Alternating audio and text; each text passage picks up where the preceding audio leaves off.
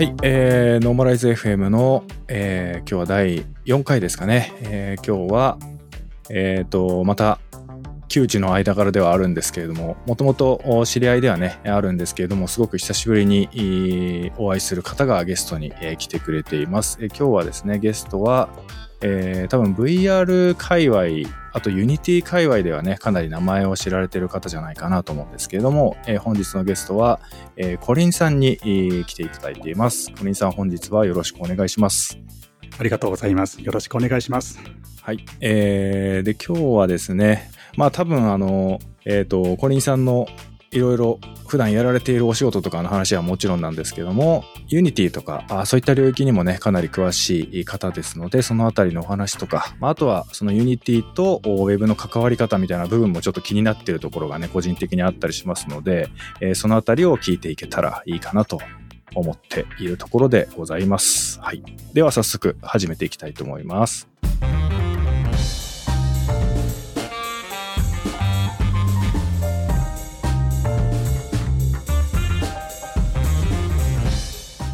はい。えっ、ー、と、じゃあ、コリンさん、ちょっと早速なんですけれども、まあ、コリンさん、コリンさんと言っていても、おそらく、あの、わかる方、まあ、わかる方がほとんどだとは思うんですけどね、まあ、わからない方もいらっしゃるかもしれないので、ちょっと簡単に自己紹介をお願いしてもよろしいでしょうか。あ、はい。えっ、ー、と、はじめまして、コリンと言います。で、まあ、ツイッターでは、コリン VR という ID でやっているんですけれども、 Unity エンジニアをしておりまして、あの、株式会社エクシヴィで VR の仕事をしています。ひとまずそんなところ。はい。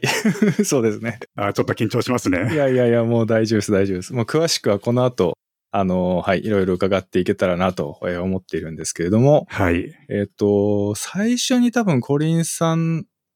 を私が認識したのは、あの、普通にそのツイッターとかで、あの、活動されているのを、まあ、遠巻きにすごい人だなと思って見てたんですけど、なんかあの、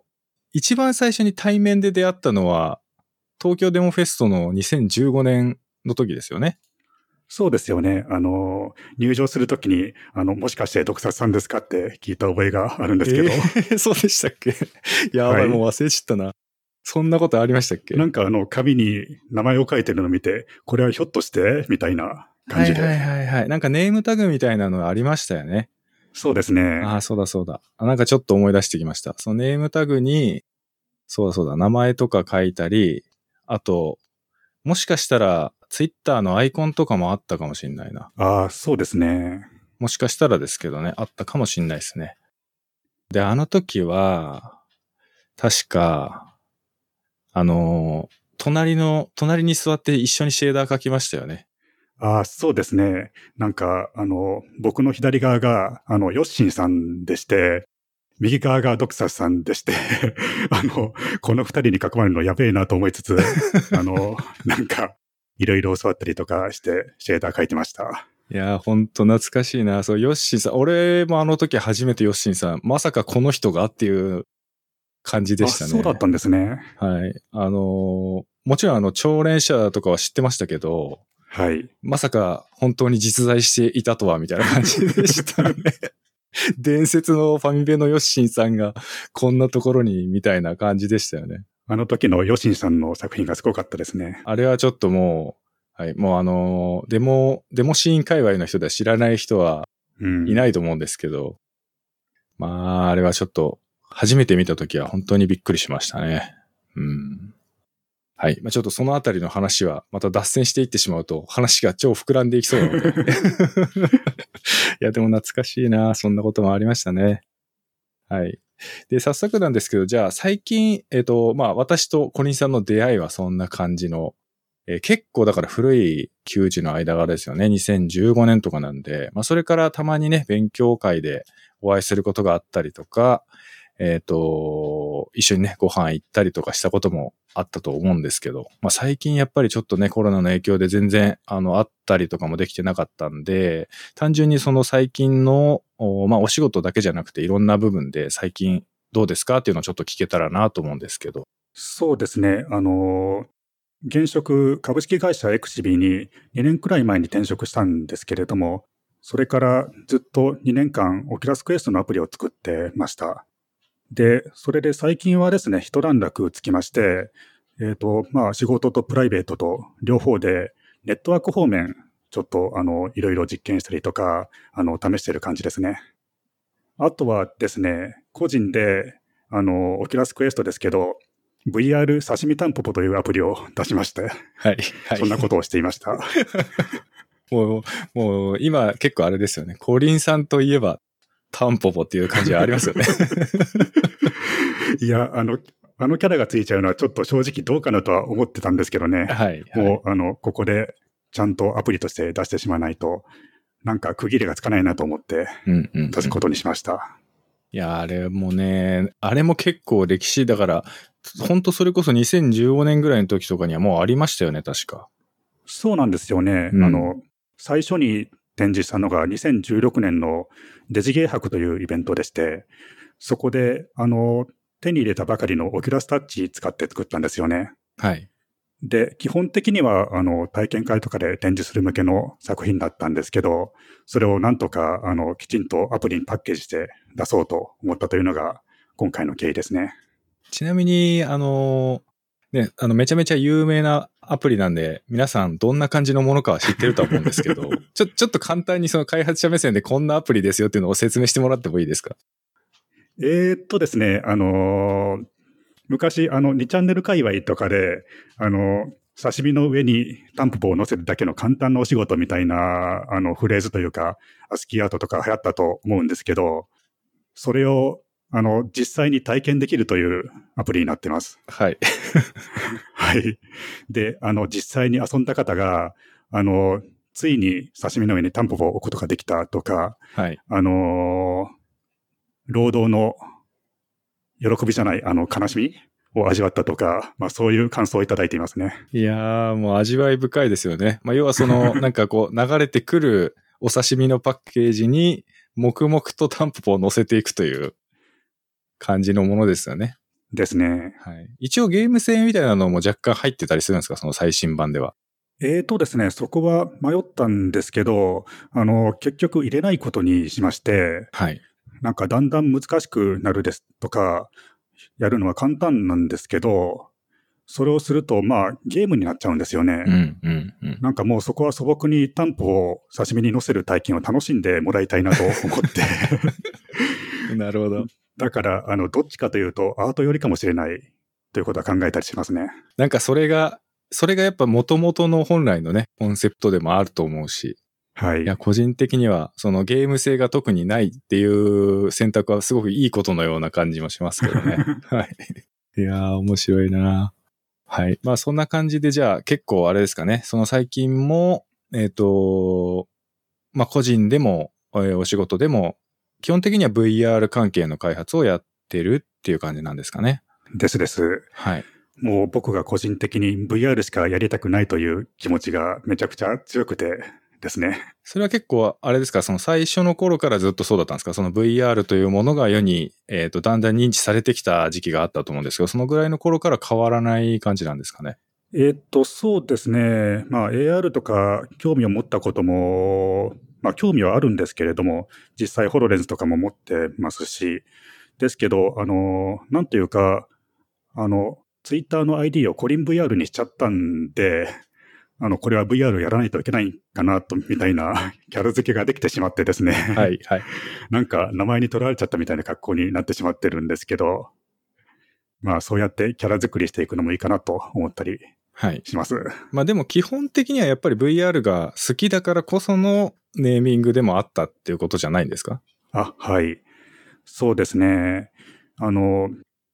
まあ VR 始めた経緯と言いますと、あの2013年頃にオキュラスリフト DK1 を手に入れたんですよね。はい。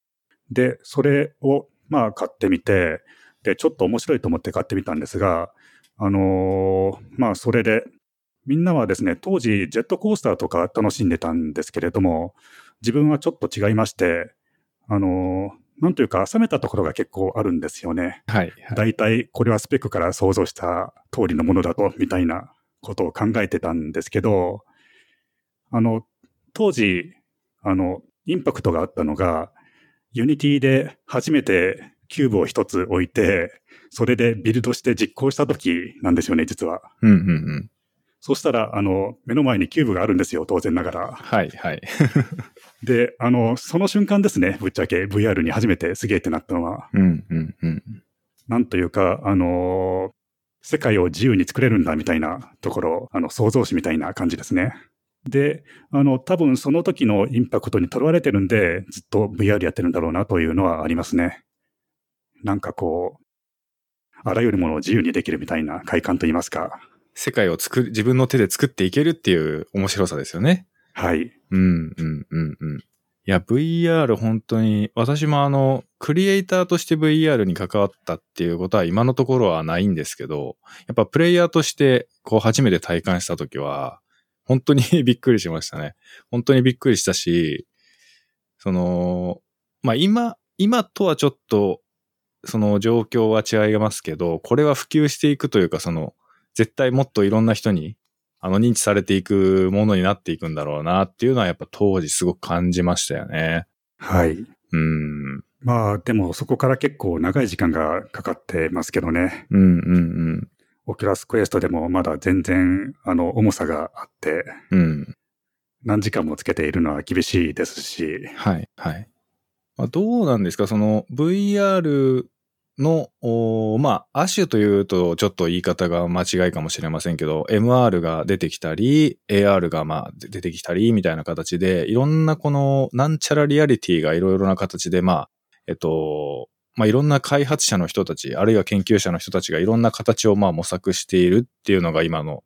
状況だと思うんですけど、やっぱり VR ならではの良さっていうのがあるじゃないですか。はい。なんかそこの部分によりフォーカスしていきたいみたいなところっていうのは、そのやっぱり最初の体験がすごく衝撃的だったからみたいなところがずっとあってのことなんですかね。そうですね。もうなんか VR で行くと決めてしまったところがありまして、えっと、これはまあどっちかというと、あの、ちょっと下世話な話で、エンジニアとしての生存戦略みたいなところに関わってくると思うんですけど。はい、はい、いや、まあでもそれ大事な、はい、大事なことですよね。はい。はい、そうですね。あのー、まあ、なんだかんだ自分はあれこれ興味を持つ方なので、あのー、まあ、例えば AR ですとか、ゲーム全般とかは、まあ、いろいろ持ったりはするんですけれども、やっぱり軸として一本 VR を持っておいた方が、あの、おそらくこの先生きていける可能性が高いだろうなという、まあ正直打算みたいなものは、あの、ないことはないですね。うん、うん、もちろん VR が好きというのはあるんですけれども。はい、はい。いや、それで言うと私も結構なんか WebGL っていうものが一個あるからこそっていうところはやっぱありますね。はい、だからすごくなんか共感できるというか、すごくわかります、その気持ち。うん。そういえば、あの、WebGL 総本山2000回おめでとうございます。突然ですけど。ですね。いや、もうね、自分でもびっくりですわ、本当に。よくもまあ2000回も書いたもんだなと思いますよ。あれって、あの、2000をそのまま365で割ったら、年数が出るんですよね。出ますね。出ますね。多分、あの、まあ、でも一応その、えっ、ー、と、脇っちょのサイドバーのところに、はい。あの、ブログみたいな感じで何年何月に何記事みたいなのが一応一覧になって出てるんですけど、はい。多分2014年じゃないかな。2014年からやってるんで、うん、結構ですよね。もう7年とかですか。もうそれぐらい経ってますね。あそういえば、あの、ドクサスさんの話でもいいですか？はい。あの、はい、そもそもドクサスさんが WebGL を始めるようになったきっかけを実は知らないような気がしまして。あ、そうですか？あの、詳しいところを。そうかな。そう、そう言われるとそうかもしれないですね。まあ、あんまり、そうですよね。なんか、コリンさんとかとそういう話確かにしたことがないかもしれない。結構ね、あの、WebGL スクールとかでは結構言ってるんですよね、その辺を。その、やっぱり、私も過去は、過去っていうかその最初からめちゃめちゃ WebGL できる人じゃなかったからみんなも頑張ってねっていう文脈でよくそういう自己紹介をしてるんですけど、うんうん。一番最初に、まあ、そもそもあの、私はもともとプログラマーになろうと大志を抱いて大人になったわけではなくて、うん、あの、いわゆる普通の社会人として、まあ10年ぐらい経って、30代になったぐらいから、こうちょっとパソコンとかに興味を持ち始めたようなちょっと特殊な経歴の開発者で。はい。で、当時は、えっ、ー、とですね、多分一番最初にプログラミングみたいなのをやったのが、あの、Excel の VBA だったんですよね。一番最初が。うんうん、で、その Excel になぜ、あの、触ってたかっていうと、当時やっていた倉庫で働いてたんですけど、その倉庫で働いてた時に、えっと、まあ、倉庫なんでいろんなとこにこう、発送、荷物を発送するんですけど、その発送する荷物に送り状をまあ貼り付けるときに、その送り状の情報を履歴として Excel に入力しなきゃいけないっていう業務があったんですよ。で、それをやってて、初めてその、やれって言われて初めてパソコンに触ったみたいな感じだったんですよね、当時は。で、Excel にこう、ポチポチ、あの、人差し指を使ってポチポチポチポチこうやって頑張って住所の入力とかを やってたんですけど、まあでもなんかもうちょっと、あの、効率よくできる方法があるぞ。なんかその Excel の関数っていうのを使えば集計とかも簡単にできるぞとかっていうのを目の当たりにしたときに、その人間が手で頑張って電卓を叩いたりすることと、速度も違うし、正確性も全然違うじゃないですか。はい、それにものすごい感動しまして、当時。で、その、これからはこういうパソコンみたいなものが、あの、世の中を牛耳っていくなっていうのは、なんとなくその時にちょっと、ひらめきじゃないんですけど、思ったんですよね。はい。で、それで、えー、ちょっと最初は Excel にのめり込んでいくんですよ。その関数の使い方とかを調べてみたりとか、やっていったら、なんか VBA という機能があるらしいぞみたいなことになって、で、Excel でマクロを組むとさらに便利になるじゃねえかっていうので、まあ、最初はそれでなんかこう、プログラミングの導入というか、こう、システマチックに物事をロジカルにさばいていくっていうことの素養をそこでまあ、一番最初に、こう、独学で勉強したっていうのが始まりで、で、それをやるためには、やっぱりこう、いろいろインターネットを使って調べたりすることが必要で、で、当時はもう、えっ、ー、と、もう、Google も普通にあったし、Yahoo もあったし、そのインターネットというものは今にかなり近い形になっていたんで、普通にまあ検索して、調べて、ブックマークしてみたいなことをやってたんですけど、はい。うん。なんかこう、せっかくだから Excel で勉強したことをブログに書いていこうかなと思ったんですよね。だから今まあ WGLD っていうサイトとか、あの WebGL 総本山とかありますけど、当時からやっぱりブログとかでこうアウトプットするっていうのが、まあ意外と自分的に楽しかったというか、うん。あんまりこう、難しいことでもなかったというか、自然にできたんですよね。まあ、なので、Excel の、えっ、ー、と、ブログを書き始めたんですけど、今度ブログを書き始めたら、スタイルとかをいじりたくなるんですよ。その、CSS とかをいじって、自分好みの色にしたくななってくるんですよね。それで CSS を今度はじゃあ勉強してたら、CSS を分かるためにはこれ HTML も分かんなきゃダメじゃねえかっつって、そうですね。はい。それで HTML を勉強してたら、いや、なんか JavaScript っていうのがあるらしいぞってなって、で、JavaScript を使うと、インターネット上で面白いことができるみたいだな、みたいなことがだんだん分かってきたときに、その、何も分かってないときに、あの、フラッシュ全盛期だったんですよ、当時は。でしたね。はい。それでフラッシュで、なんかその 3D 的な表現をしてるやつとかが出てくるんですけど、検索すると出てくるんですけど、その当時の私はその、技術者でもなかったし、あの、もともと知識があったわけでもないんで、JavaScript でフラッシュができると思ってたんですよ、当時。はい。で、JavaScript を勉強すれば 3D もできるらしいってなって、それで、その勘違いから始まってるんですよね。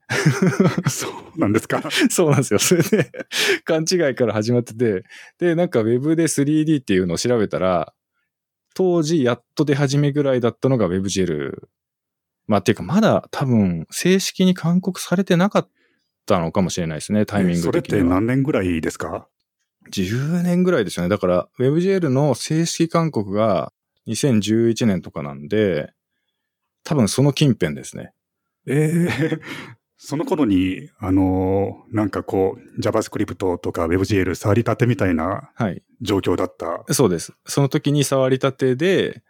で、その、もともと VBA を勉強してブログを書くっていうのをやってたから、同じように WebGL を勉強したら記事を書くっていうのをやっていこうと思ったんですよ。それが WGLD ですね。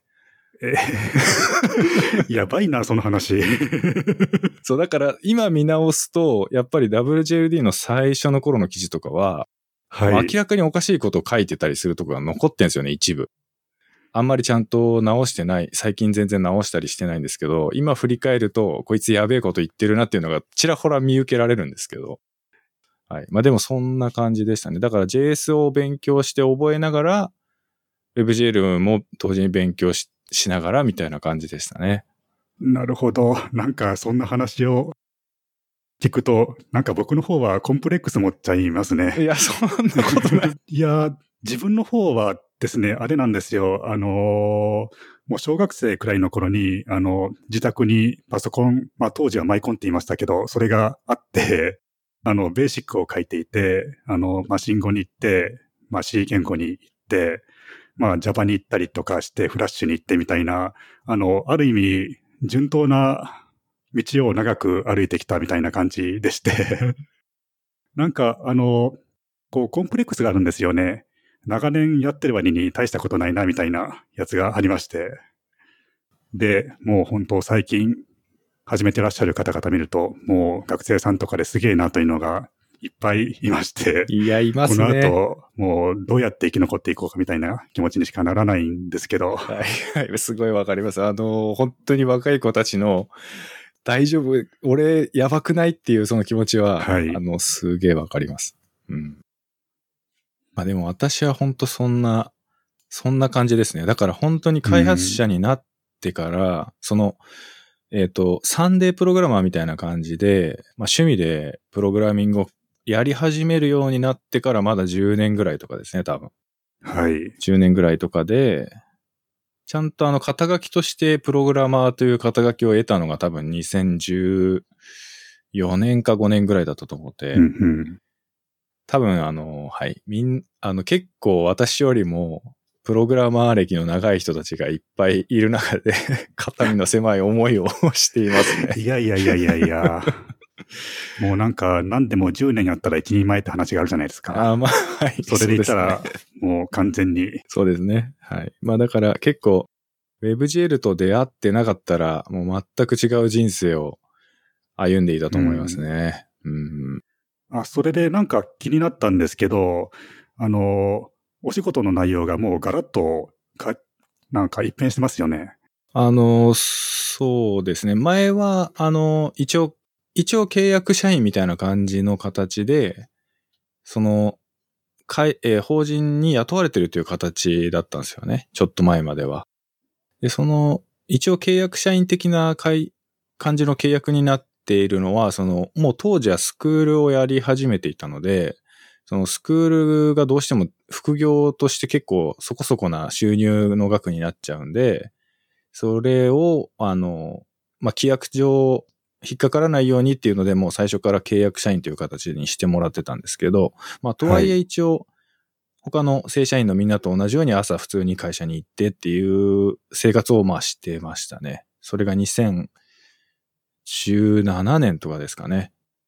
で、その頃から、えー、17年ぐらいから、えっと、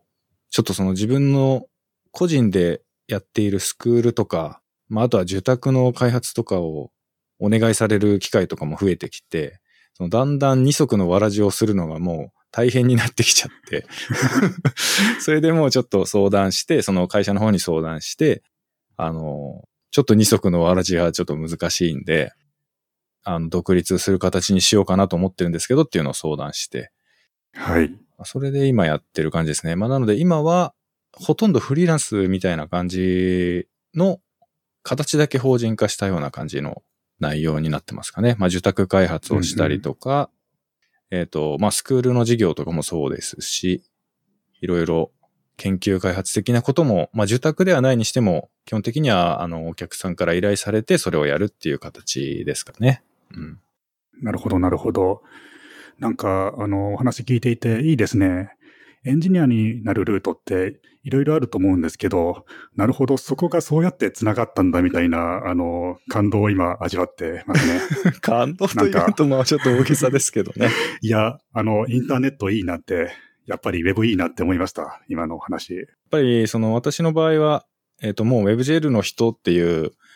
感じのイメージ持たれてる方も多いと思うんですけど、まあ、ほとんどその WebGL の活動を評価してもらったっていうところだけで、いきなりこう会社員として、まあ、プログラマーとしてですね、未経験だったのに雇ってもらえたっていうのはありましたね。まあ、だからその点はやっぱり、すごくあの、当時声をかけてくれた人にも感謝してますし、その、なんていうんですかね、開発者の、えっと、現場の懐の広さというか、ね、なかなかその未経験でもやっていいですよってできない業界もあると思うんですけど、まあ、そういう中でもね、あの、自分を受け入れてもらえたっていうことに関してはすごくありがたかったなって思ってますね。うん、そうですね。VR 方面でもなんか未経験者が VR の開発携わるにはどうすればいいんだろうみたいな話がちょこちょこ出てまして、いや、実際、まあ、どうすればいいのかなってなっちゃいますけれども、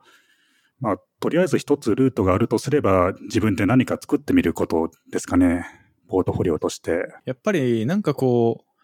う、ね、あの、人に見せられるものをどんどん出してくれる人と、はい。あの、やってますっていうだけで何も出てこない人だと、どうしても前者の方が、ね、圧倒的に信頼ができるというか、うん、逆に後者みたいな感じだと、あの、やってます、やってますって言ってても、実際に何にも物が出てこないってなると、その人の技術がどの程度なのかって測ることも難しいから、なかなかその組織として一緒にやっていきましょうっていう判断をするの結構難しいですよね。そうですね。うん、何か、あの、まあ、スキルを持っていることを証明できるものがいるなと思いますね。うんうん、で、それで、あの、自分もちょこちょこいろいろ作ったりですとか、それこそ、あの、VR 刺身タンポポもその一環だったりはするんですけれども、うんうんうん、なんか、あの、アプリストアで VR アプリを出してないというコンプレックスがずっとあってですね、はい、はい。これをクリアしてないと、なんかスキルがちゃんと認められないんじゃないかみたいな器具がありまして、うんうん、それで作ったというのがありました。いや、まあそれ、それもなんとなく気持ちわかります。あの、私も、はい、なんて言うんだろう、その、もともとめちゃめちゃウェブの人っていうわけではないから、なんかこう、世界的な、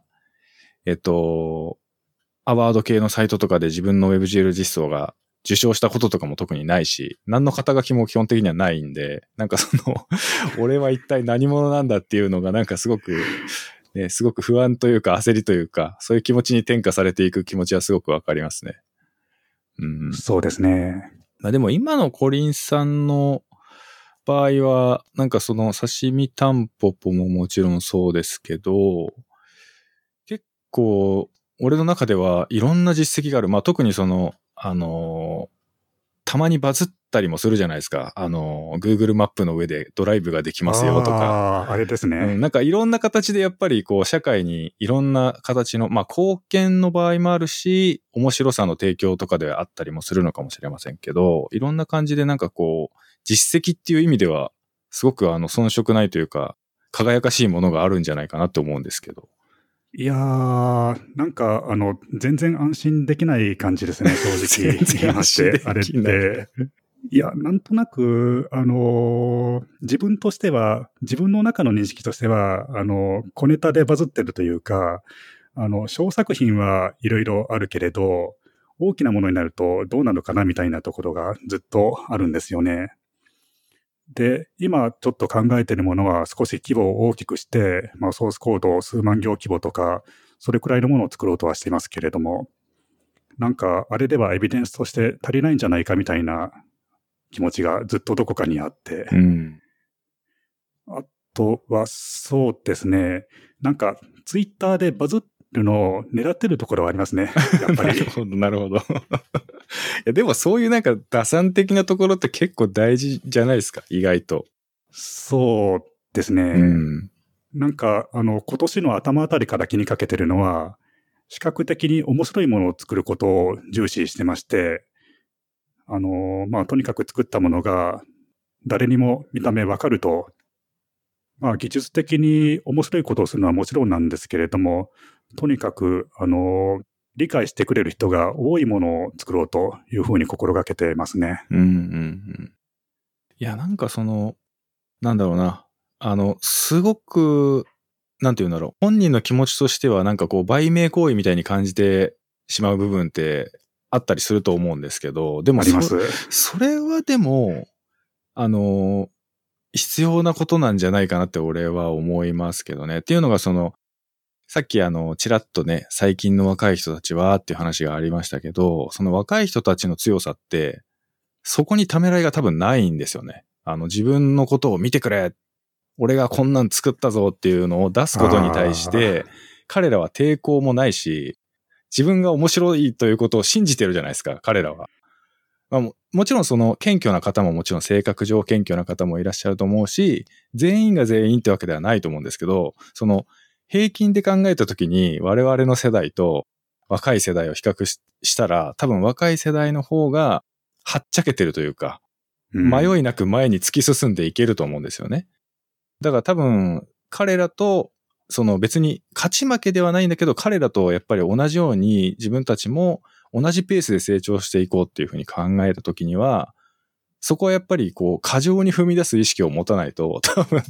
なんかその同じようにはできないんじゃないかなっていうのはちょっと思ったりもするんですよね。確かにですね。そうだからやっぱ年を取ると、ね、いろんな意味で、こう自分を客観的に見れるようになって、ちょっとそれ恥ずかしいことなんじゃないかなってブレーキを無意識にかけちゃうっていうのがあるような気がしていて。わかります、なんかそこを、あの、最終的には一回その恥も外文も投げ捨ててじゃないんですけど、これは絶対に自分が作ってあの出すことに自分としては後悔がないっていうふうにも言い聞かせて。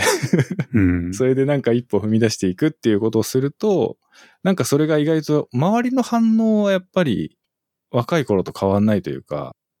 なんかその、年取ってから出したからどうこうとかではなくて、普通に受け入れてもらえるような気がするんですよね。だからどっちかっていうと、その自分自身の問題というか、はい、ためらってやめてしまったり、まあ臆病になってしまったりするのって、多分どっちかっていうと外的要因じゃなくて内的な要因だなって俺は思うようにしていて。はい。だからなんかどんどん、あの、思い立ったらどんどんやってみるみたいな風に意識的にやってますね、自分の場合は。そうですね。なんか迷ったら一歩踏み込みみたいなところは意識的にやることがありますね。そうですよね。うん、これちょっと危険じゃないかなみたいなことを まあやったりもするんですけど、うん、そこはなんか踏み込んでみないと安全なラインが見えないので。そうですね。うん、そうそうそう。それすごいありますよね。そのやってみてダメだったら別にやめればいいから、はい、一回ちょっと失敗する可能性もあるけどやってみようみたいな気持ちは大事ですよね。ですね。うんうんうん。なんかこういろいろと考えすぎちゃったりするとこはあるんですけどね、どうしても。まあでもコリンさんの場合は結構なんでしょうね。多分繊細すぎるのかなって俺は思いますけどね。ちょっと繊細すぎる。いやー、なんか基本的に自信がないんですよね、全然。いや、まあでもそれもやっぱいいことじゃないですか。その、謙遜できるというか、謙遜とは違うか。自分自身をね、すごくその、客観的に見えてるっていうだけだと思うんですけどね。いやー、なんか、あのー、僕自身は、あの、自分のことを単なるインターネット芸人だとくらい 思っていてですね。はい。いやなんかツイッターをやってない方々にめちゃくちゃ強い方々いるんですよね、やっぱ。特に大きい会社さんですとか、もう仕事の都合上、あの、もう何も技術的なことがツイートできないみたいな方々が大勢いらっしゃって、で、普段は、あの、自動車の話とか、猫のツイートとか、そんなんばっかりしてる方々が、ただものじゃなかったりすることがめちゃくちゃあるんで。ありますね。うん。なんか、あの、怖いんですよね、ぶっちゃけ。うん。なんかその、自分が調子に乗ってるっていうふうに見えちゃうんじゃないかっていう恐怖心ありますよね。はい、あります、あります。あるある。それはわかりますね。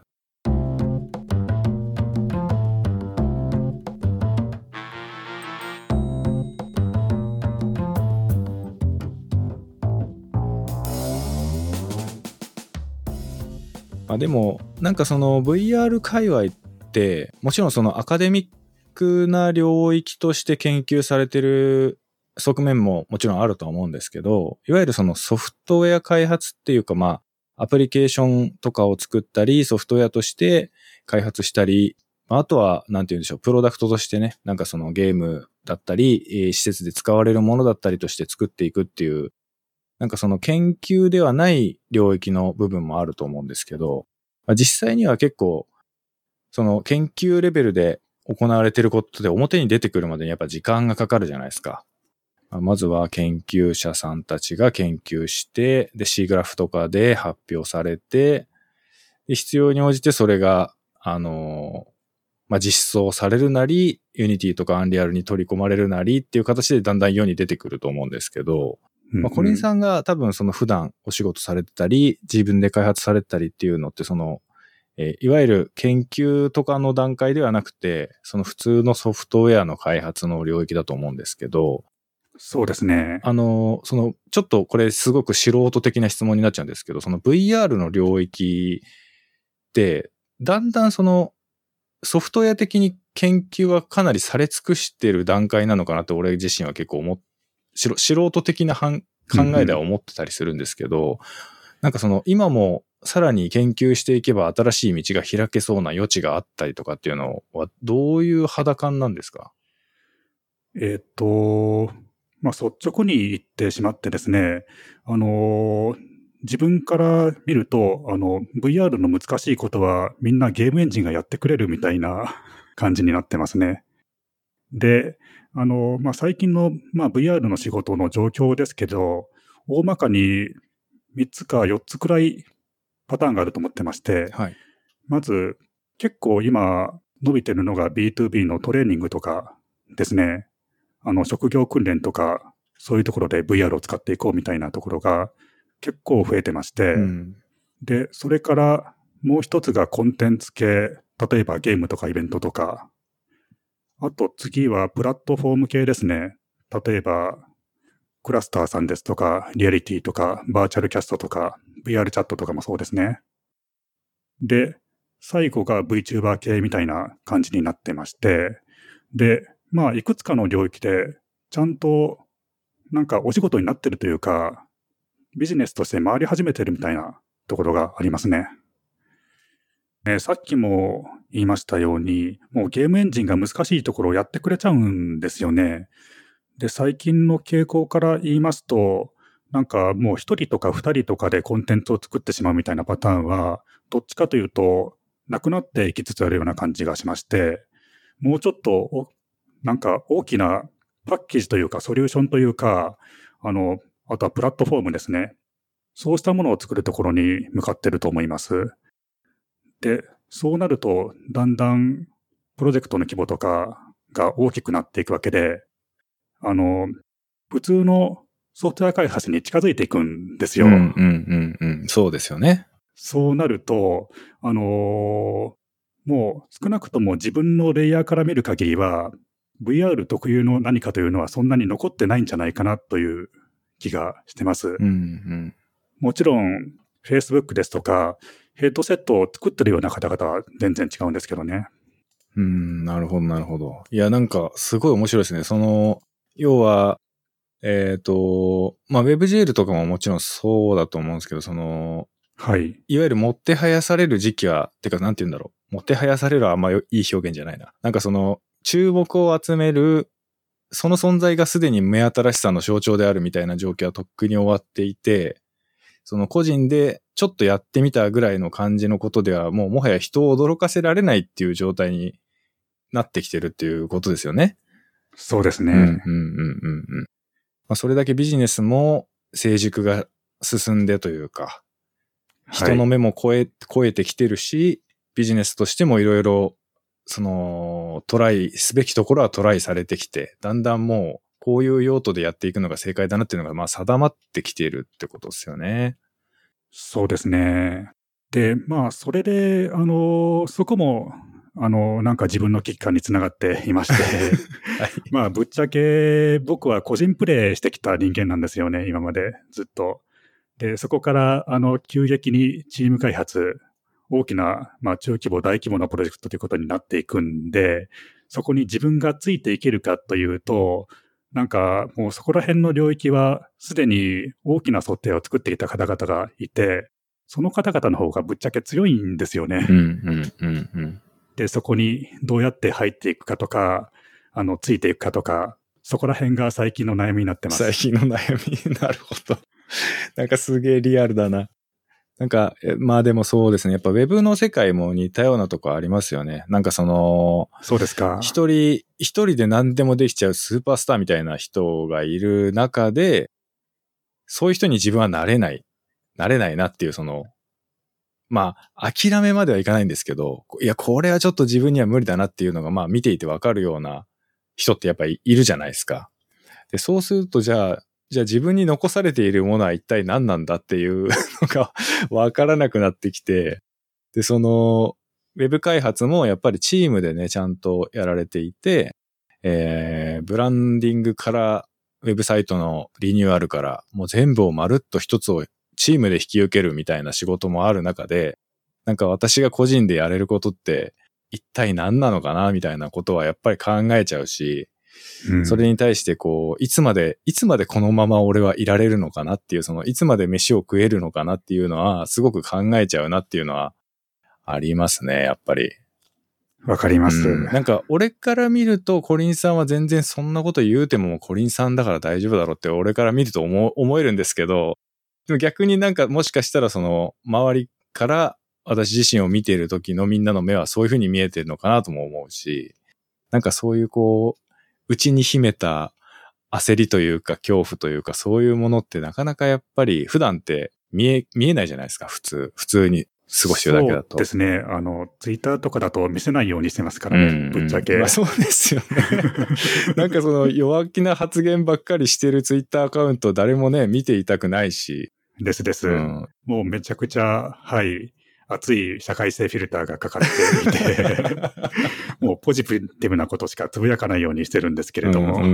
ん、あの、本当のところはもう完全にバリバリ危機感駆動ですね。そうですよね。いや、わかるなすごいわかりますね。なんかそこはやっぱり、うん、多分、年齢とかっていうよりは性格だと思うんですけど、すごくわかりますね。なんかその、コリンさんの中では、じゃあ VR の、その先ってなったら何かあるんですか ?VR の先。いやー、難しいですね。あのー、まあ、メタバースとかありますけど、最近の流行りの。まあ、ゲームですとか、あと VR ですとか、あとコミュニケーションとか、ソーシャルな領域とか、まあ、それが、まあ、全部最終的には一緒になっていくと思うんですよね。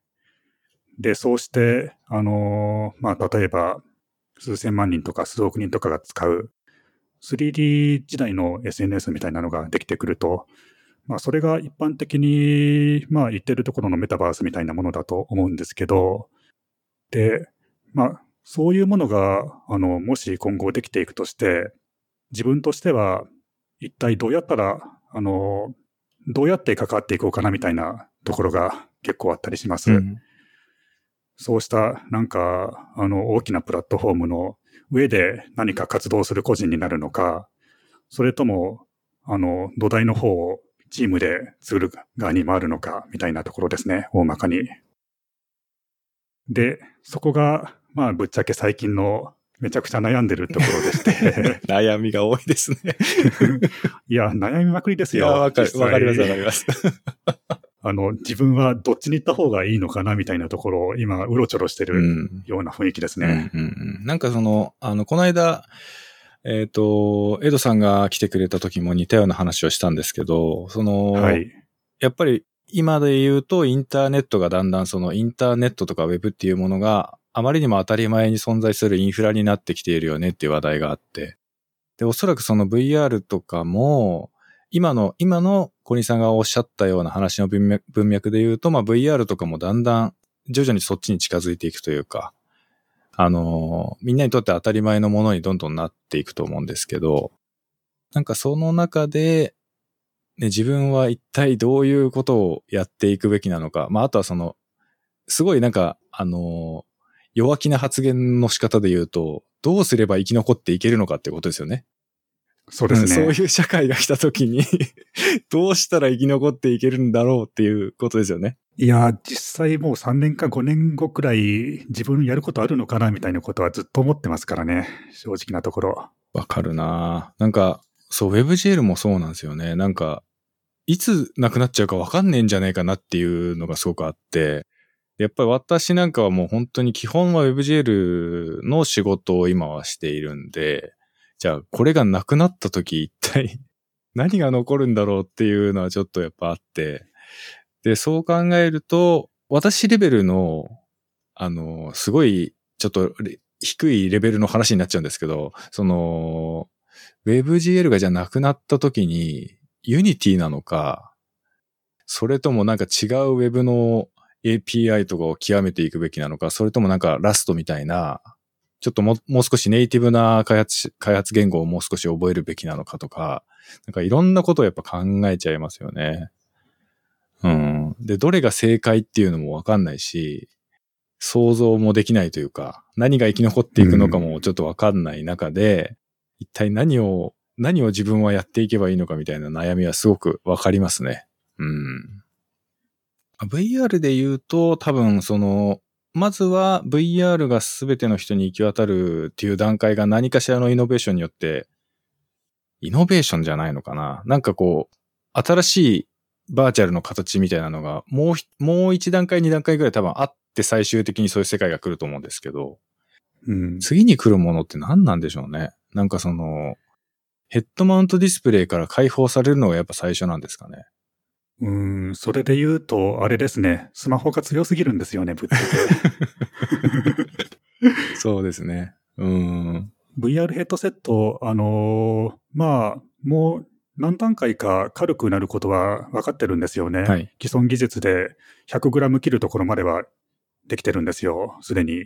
今と同じような見え方で。で、まあそこまで行って、まあ VR サングラスくらいのものになったら、もう一段人は増えるかなと思うんですけどね。使うユーザーが。うんうん、まあどっちかというと、コンピューターの発展というよりも、光学系、光の方ですね。そこがなかなか発展しなくてですね、VR も AR も思ったようにいってないというところはあるかなと思っています。なんかそのあたりは私全然あんまりイメージが湧かないんですけど、例えばどういうところの難しさが阻害、その発展を阻害してる感じなんですか？うん、そうですね。やっぱり、あの、VR ヘッドセットですと、あの、液晶画面からレンズの距離がありますので、で、そこであの、ヘッドセットの大部分を食っちゃうんですよね。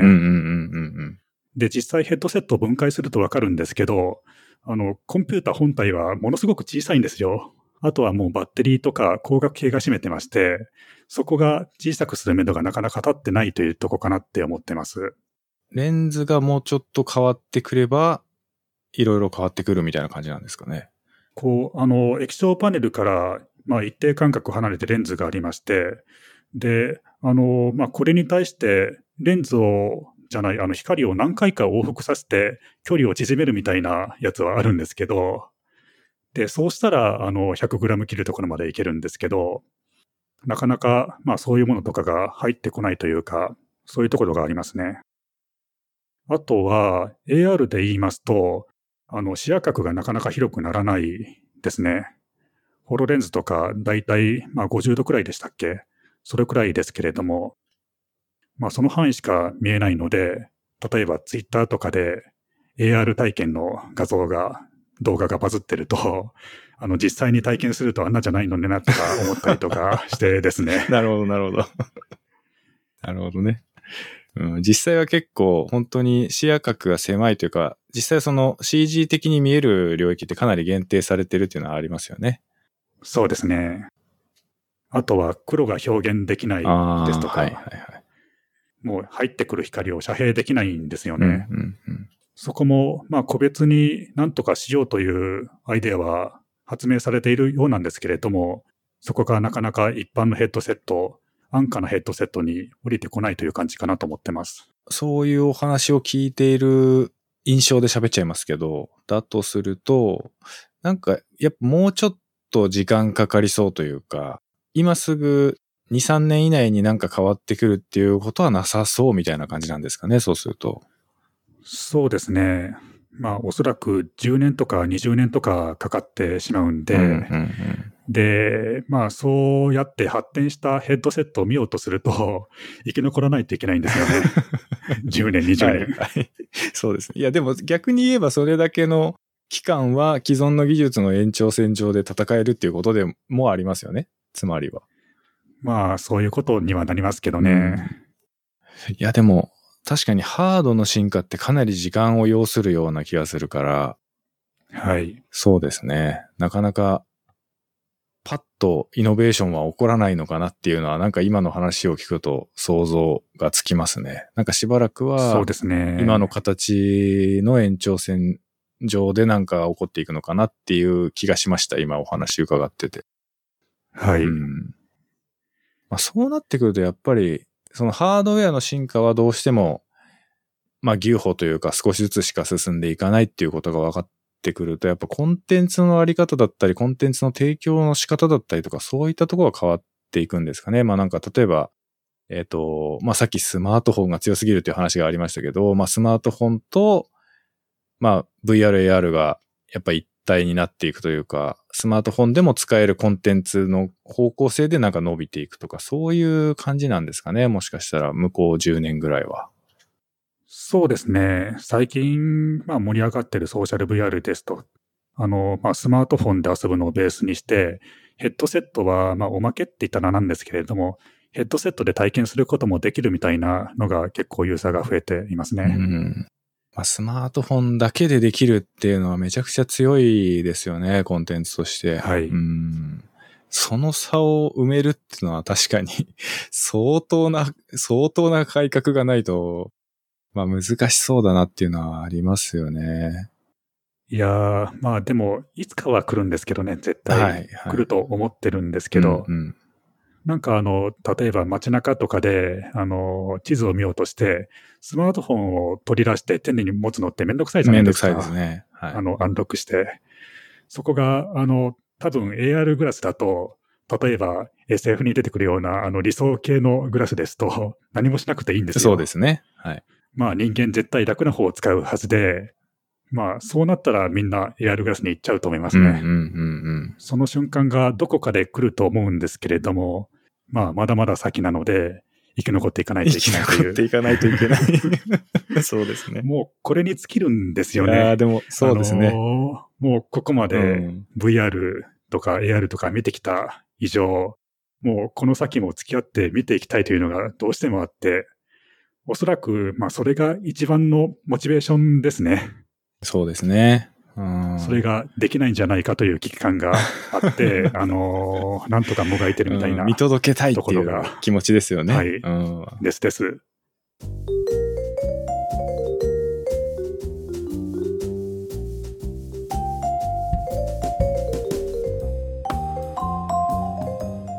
えっと、最近 Unity のアップデートで WebGL ビルドがちょっと変わったような感じの話を、噂を聞いたんですけど、はい、実際その辺、ちょっと最近どうなのかなっていうのを、もしよかったら聞かせていただきたいんですけど。えっ、と、そうですね。あのー、僕もしばらく触ってなかったんですけど、最新の Unity 2021.2を触ってみると、だいぶ良くなってまして、あのー、昔の WebGL ビルド、めちゃくちゃ遅かったんですよね。とにかくビルドが何分もかかったりとか、起動するのもしばらく待ったりですとか、そんな感じだったんですけど、最近のバージョンでビルドしてみますと、あのー、もうビルド、まあ1回目はちょっと遅いんですけど、2回目からめちゃくちゃ早くなっていて、で、ブラウザで開いた時も、あの、ほぼ一瞬で開くんですよね。で、これだいぶ実用になってきてるなと思いました。なんかそれってあの、何が変わったんですかね？その、早くなる要因っていうのは一体どのあたりにあるのかなっていうのがちょっと想像が難しいんですけど。いやー、どっちかというと地道な改良だと思いますね。 Unity 側での。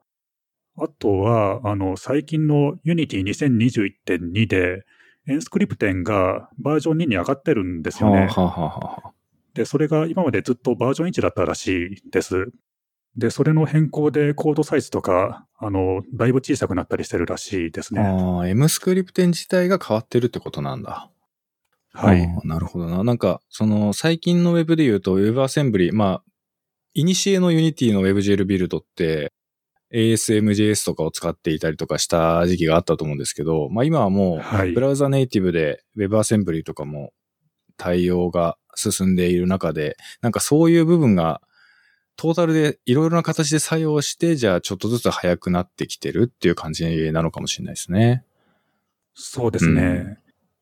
うん、あとは最近はモバイルサポートをきちんとやっていこうみたいな感じに、 Unity の中でなってるらしくて、それでだんだんとスマホでも動くようになってきたりしているようです。うんうんうん、まあ、先日その、あの、サファリでも WebGL2 が一応形だけは有効になったんで、そうすると、その Unity の WebGL ビルドが、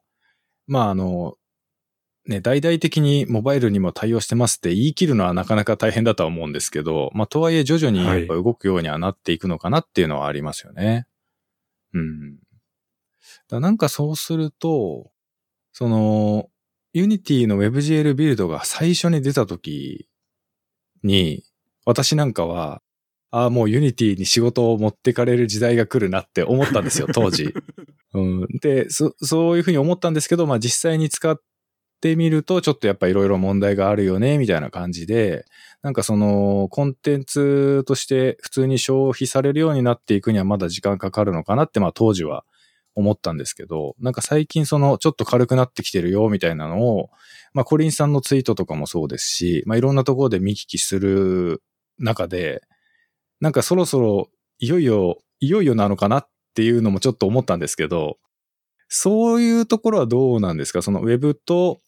まあゲームエンジン一般って言っちゃうとちょっと言い過ぎなんですけど、まあゲームエンジンのような、いわゆる GUI ベースでこう、コンテンツを作っていけるツールが Web に対してどういうふうに今後関わってくるのかなっていうのは結構注目というか気になっている部分で、なんかその、もちろんコニーさんが全てを把握されてるわけではないと思うんですけど、コニーさんの印象として、なんかゲームエンジンと Web っていうところで言うと、今後なんかこういうふうになっていくんじゃないか、みたいな展望ってあったりするんですかね？えっ、と、そうですね。あの、まあ、ゲームエンジンの WebGL ビルド、確かにすごいんですけど、まあ結構ネックになるのが、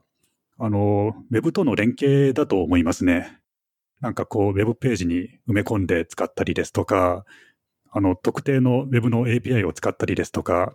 そうしたところが、あの、なんか綺麗につながらない予感がするんですよ、だいぶ。で、あの、なんかそこら辺の不自由さがあって、例えば普通のサイト、例えば丸ごと全体を Unity にするんだったらいいんですけど、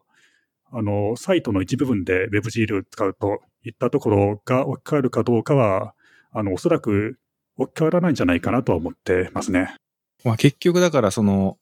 フルスタックじゃないけども、その中間ができる人間がいてくれないと、うまくその Web と一体にはならないっていうことですよね。つまり。そうですね。多分ですが、Web 特有の機能を使おうとすると、その度に何かプラグインを書く羽目になって、で、あの、まあ、Unity の WebGL ビルドっていうのは、言ってみれば、ブラウザを一種のネイティブ環境として扱ってるんですよね。ネイティブプラットフォームの一つと言いますか。で、あの、もう本当にブラウザ向けに、あの、ブラウザで動くものを丸ごとパッケージして、あの、外から何もわからない状態にして埋め込んじゃうので、生成しちゃうので、で、それが取り回しの良さで考えると、例えば普通のサイトに使うとなると、難しいところがあるのかなと思ったりしますね。なんかその、えっ、ー、と、WebGL ビルドされた Unity の実装に、ウェブサイト側から外側からアクセスとかが結構やりにくいっていうことなんですか？そうすると。まあ、あらかじめプラグインとして書いて入れておかないと、うまく動かないみたいな。そうですね。そこら辺は確かにちょっと難しそうだな。うん、あらかじめ Unity 側に入ってないといけないってなると結構確かに難しいかもな。結構なんか Web のいいところって、やっぱりその、ブラウザというプラットフォームを介して何でもできちゃうっていうか、その JavaScript である程度何でもできるっていうところに、まあ面白さとか利便性があると思うんですけど、まあそこがどうしても Unity を使ったりしちゃうと分断が起こってしまうっていうことなのか。そうですね。なるほどな。なんか自分がやっぱり全然知らない領域だから専門的なこと何も言えないんですけど、確かにそう考えると、置き換えるっていうようなものではないのかなっていう気がしてきますね。なんとなく。その用途としてピンポイントに何らかの意図を持ってそれが使われるっていうことはもちろん増えていくのかもしれないけども、まあ、既存の Web と同じ文脈で語れるようなものではないっていうことですよね、そうすると。そうですね。まあ、立ち位置としては、あの、なんか昔のフラッシュに近いかもしれないですね。あの、SWA ファイル。あのノリですね。もうまるっと一つのパッケージになってて、それが、まあ、ブラックボックス的に動いてるっていう形ですよね。うんうんうん。まあ、ただ、フラッシュとは全然 Web との親和性は違うんですけどね。きちんと Web 標準で動いていますし。そうですよね。まあだからそのエンジン部分も全部 JS になってるから、えっ、ー、と、拡張機能がどうのこうのとかっていうことではなくて、単純にブラウザネイティブで全部動いてはいるんだけどっていうところですよね。はい。いや、なんかもしその辺が逆にオープンになっていく、その、いわゆる Web の API 的な振る舞い方をするようになったら、まあ相当面白いと思うけど、まあでもそれはちょっとやっぱり、うん、その、ユニティという一つの組織だけで成し、成し遂げられるようなことじゃないから、なんかやっぱりそう考えるとちょっと難しい部分もありそうですね。なんか全然私知らないんですけど、アンリアルとか、まあ例えば、あとは他にも、あの中小いろいろなゲームエンジンがあると思うんですけど、なんかその辺みんななんかウェブに行くっていうところはそんなに考えてなさそうな印象があるんですけど、そうですね。あの、まあ、自分が知る限りではマネタイズが難しいというのが一番大きいじゃないかなと思っていますね。なるほど。ウェブ向けにゲームとか、あの、まあ、リリースしてもなかなか課金とか難しいですし、そうするとスマホの方に行っちゃうと、まあ、ここでもスマホが強すぎるという話になってしまうんですけれども。なるほどね。うん、まあ、結局人間が使ってくれないことにはね、お金も発生しないしってことですよね。はい、そうですね。まあ、ただ、あの、まあ、Unity の WebGL ビルド、だいぶカジュアルに使えるようになってまして、で、ちょっと、あの、ご紹介しておきたいのが、Unity 1週間ゲームジャムというイベントが開催されてるんですよ、不定期に。で、それで、Unity ルームという投稿サイトに、あのー、まあみんなして投稿して遊んでもらって投票してもらってという感じでやってるんですけど、あの、直近の回で300本くらいのゲームが投稿されてまして、で、それが全部 WebGL ビルドなんですよね。で、そうすると、あの、それだけの数の WebAssembly のアプリが一気に大量に出ていくという感じになってるわけで、これって結構、あの、ウェブ方面の方々は知らないんじゃないかなと思ったり。いや、多分知らないというか、多分、うん、存在をそもそも知らない人がほとんどだし、仮にちょっとぐらい名前聞いたことあっても、あのー、同じ、同じ土俵として多分見てないですよね。全くその、あそれはありますね。違う世界の話としておそらく認識している人が大半だと思いますね。はい。いや、でも、そうですね。300の Web アセンブリ実装って言われると 結構それ、迫力のあるワードですよね。うん。インパクトあるな、それは。そうですね。もう本当、昔のフラッシュみたいにすぐ立ち上がって遊べるようになってるんで、それがすべて。で、そういう形でカジュアルに Web アセンブリが使われていくというのが、おそらく、というか、今の Unity が作っていってる流れなので、そこは、あのー、ちょっとなんかお知らせしたいようなところあったりしますね。ウェブ方面の方に。ハッシュタグで言うと Unity One Week ですよね。Unity One Week コンポっていうハッシュタグがあって、で、あの、私はこう、普段から WebGL をめちゃめちゃウォッチしている一人だと思うんですけど、あの、ワンウィークコンポが始まると、あの、すごいんですよ。私の WebGL 情報網の中に Unity の情報が 流れ込んでくるんですよ。すごい勢いで。で、その、まあもちろんね、なんか、あ、毎回この人を作って出してるなっていう人ももちろんいるんですけど、初めてやってみましたの割合がすごい多いんですよね。うん。だからユニティというものが、いかにこう裾野を広げていっているのかっていうのは、あのー、すごく感じてますね。だから、まあ普通のウェブのフロントエンドの人たちとどうしても領域的に重ならないっていうのはもちろんあって、で、それがこう、逆に、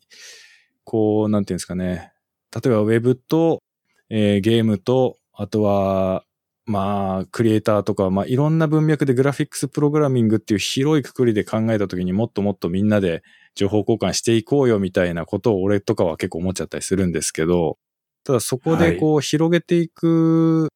ことを考えている側からすると、やっぱそこってもっと重なっていってほしいなっていう気持ちはすごくあるんですよね。だから、今コリンさんが、あの、そういうところがあるというのをお伝えしたいんですっていうのを言ってくれたときに、うん。ほんで本当その通りだなと思いましたね。だから、今の、今の若い子たち、まあ若い人だけではないと思うんですけど、今の若い子たちはそうや、そういう形で、ウェブともゲームとも、両方とも関わりのある領域にね、チャレンジしてる人がすごいいっぱいいるっていうことは確かに、もっとウェブのフロントエンドの人たちも気にしてもいいのかなっていうのはちょっと思いますね。確かに。そうですね。実際 Web アセンブリーがバリバリ役に立ってる場面ってあんまり思い浮かばないですもんね。まあ、もちろんプロジェクトとして役に立ってる目に見えないものはいっぱいあるんだろうなとは思いますけど、とはいえその分かりやすい形で Web アセンブリーとか、まあ、WebGL がめちゃめちゃ役に立ってる領域って、パッとはあんま出てこないというか、まあ、そういう中で確かに Unity One Week Compo のあのハッシュタグのツイートの流れとかを見てると、すごい勢いなんで、本当にあの、うん、大変なんですよ。俺のタイムラインが大変なことになる。俺のタイムラインがあの、WebGL で、あの、検索結果が流れてくるツイツイッターのね、タイムラインがあるんですけど、もうそこが Unity 一色になります。ブワーって一週間ぐらい。うん。本当に、毎回本当にそうですね。若い、あの、本当にもう、昨日今日ツイッターアカウント作りましたみたいな人とかがいっぱい出てくるんですよ。あれ見てると。だからそういうの見てると本当にすごいなって思いますね。うん。Unity の WebGL ビルドは、今後はどういう感じになっていくんですかねやっぱより軽量化に向けて動いていくんかなえっ、ー、と、そうですね。もう、ランタイムに関して言えば、もう十分に軽くなってるかなとは思いますね。うんうん、もうすでに最低のサイズで数メガから動くので、で、ただ、あの、やっぱり Web で配信しようとすると、アセットの容量の方がネックになるんで、テクスチャーですとか、3D モデルですとか、音声ですとか。で、そこは、やっぱりブラウザを使っている以上変えられなくって、で、まあそういうところはあると思いますね。いや、WebGL のコンテンツを作っている人間的にも、結局最終的に問題になるのはそこですね。大体。ですね。あの、テクスチャー、テクスチャーですね、大体。テクスチャーでかいですね。ちょっともうこれ、4K じゃダメっすね、つって、うん、ちょっと小さくしなきゃダメだなとかっていう場面がめちゃめちゃ多いですね、確かに。まあだから結局そこら辺の本質的な部分って一緒なんですよね、多分ね。うん、そうですね。逆になんかアセットとかが使えないので、シェーダーバリバリ頑張ったりとか、そこら辺はやっぱり需要が減ることはないと思うんですけどね、ドクサさん。俺の、俺の需要が生き 生き続けるということですか？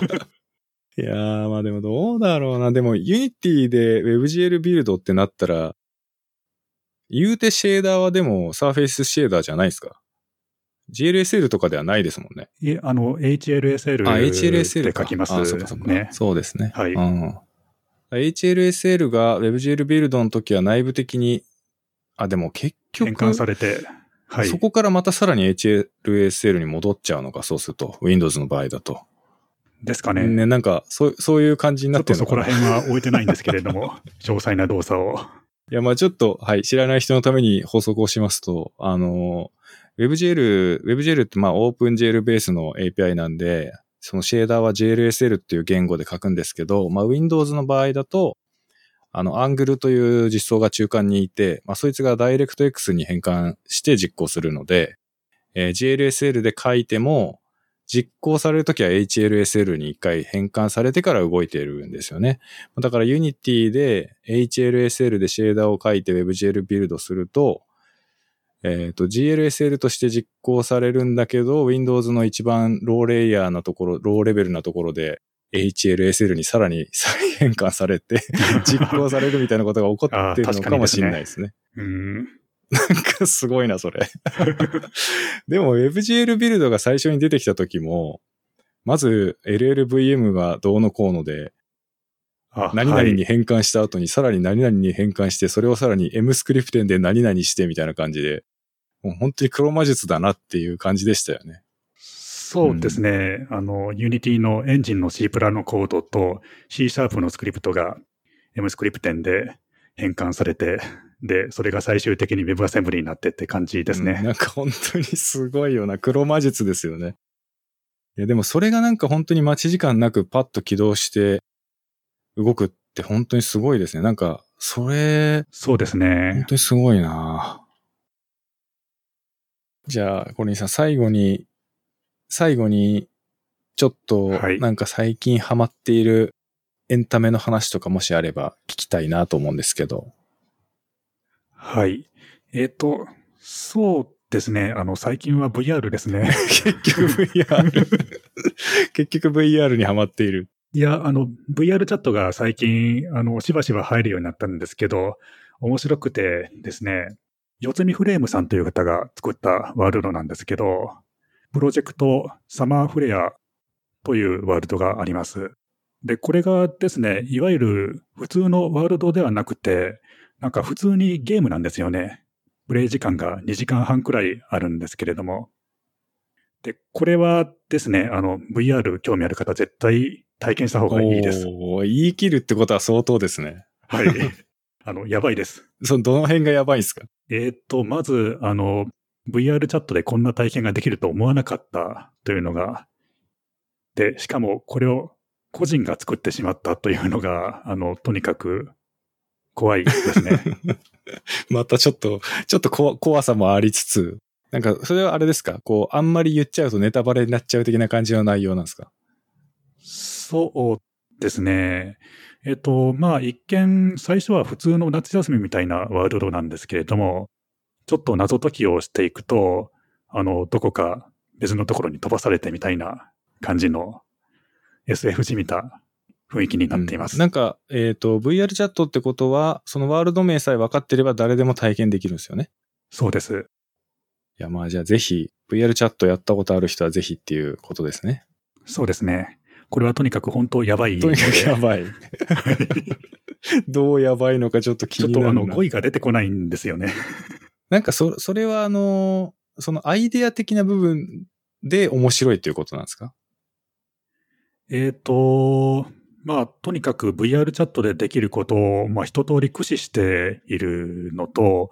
あと、まあ、世界の雰囲気もよくできてまして、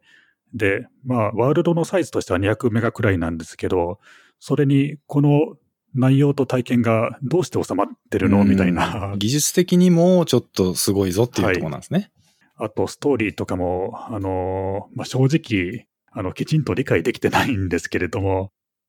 とにかく、あの、すごい。すごい ので、ぜひという感じですね。ちょっと、もう一回、もう一回そのワールド名を教えてもらってもいいですか？はい。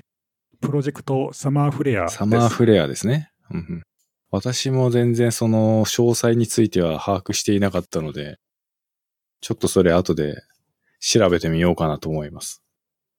ぜひぜひ。いや、なんかありがとうございます。なんかこんな話聞けると思ってなかったから。あ、そうなんですか？いや、なんかもっと、あの、さすがにそこで VR 出てこないと思ってたから、なんか 最近の興味何ですかって聞いて VR が出てきて、なんかすごい、クリスタすごいなってちょっと思っちゃいました。なんか割と趣味は何ですか？とか聞かれることがたまにあるんですけど、あの、答えに困るんですよね。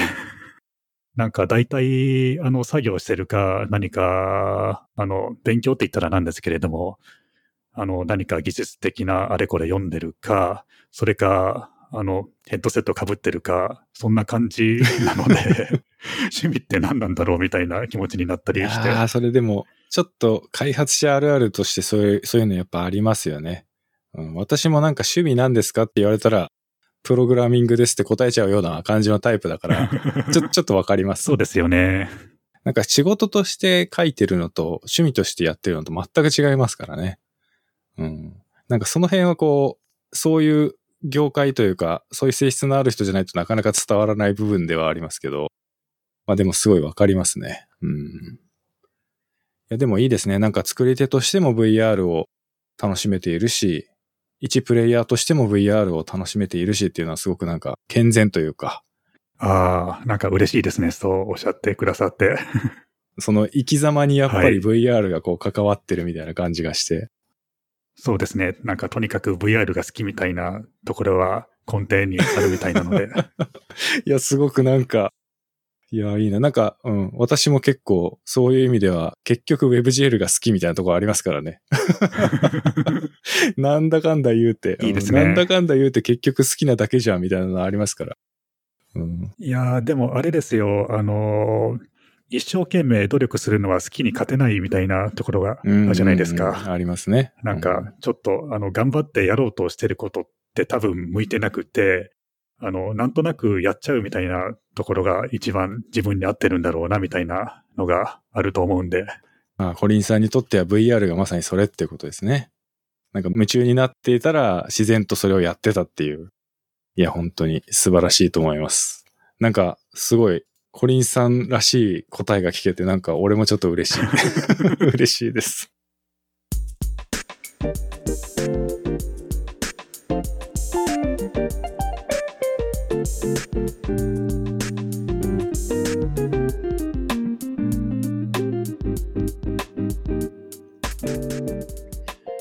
はい、えーと、ではね、すごくいろんなお話を聞けて、えー、今日もね、楽しい時間はあっという間に過ぎていくんですけれども、まあそろそろね、えー、いい時間になりましたので、えー、今日のところはこのぐらいで終わりにしたいなと思います。あの、途中で Unity のね、あの、WebGL ビルドで、えー、いろいろ投稿されてるサイトがあるんですよとか、まあ、あとは VR チャットでね、すごく面白いワールドがあるんですよなんて話もありましたので、ぜひ皆さんね、その辺を知らない方はいろいろ体験してみてもらえたらなと思います。あの、またね、えー、お声掛けして、また再度来ていただくっていうね、こともあるかもしれませんけれども、えー、今日はね、すごく楽しいお話をいろいろと聞かせていただきまして、ありがとうございました、小西さん。ありがとうございました。とても楽しかったです。はい、またあの、はい、また機会がありましたらね、はい、ぜひお声掛けしますのでぜひぜひ、その時はまたよろしくお願いします。はい、ありがとうございます。ありがとうございました。はい。えーと、ではね、最後、えー、ノーマライズ FM は、えー、グラフィックスプログラミングとかね、ウェブ開発をテーマにしたあポッドキャストで、えー、ハッシュタグとしてね、えー、シャープノーマライズ FM というのを設定しておりますので、えー、ぜひ、このポッドキャストを聞いた感想ですとか、まあ、あとはね、あの、質問とかでもいいと思いますので、えー、ぜひ気軽に、えー、ツイッターで、えー、そのあたり共有していただけましたら、あ嬉しいです。まあ、今回もね、えっ、ー、と、前回は Web の文脈で、で、今回は、えー、Unity とかね、VR の文脈でっていう感じで、いろんなテーマでね、今後もやっていきたいなと思っていますので、えー、ぜひ、ハッシュタグ経由で、いろいろご意見、ご感想などを聞かせていただけましたら嬉しいです。はい。では、えー、小西さん、本当にありがとうございました。ありがとうございました。はい。じゃあ、えー、これで終わりにしたいと思います。最後までご視聴いただきましてありがとうございました。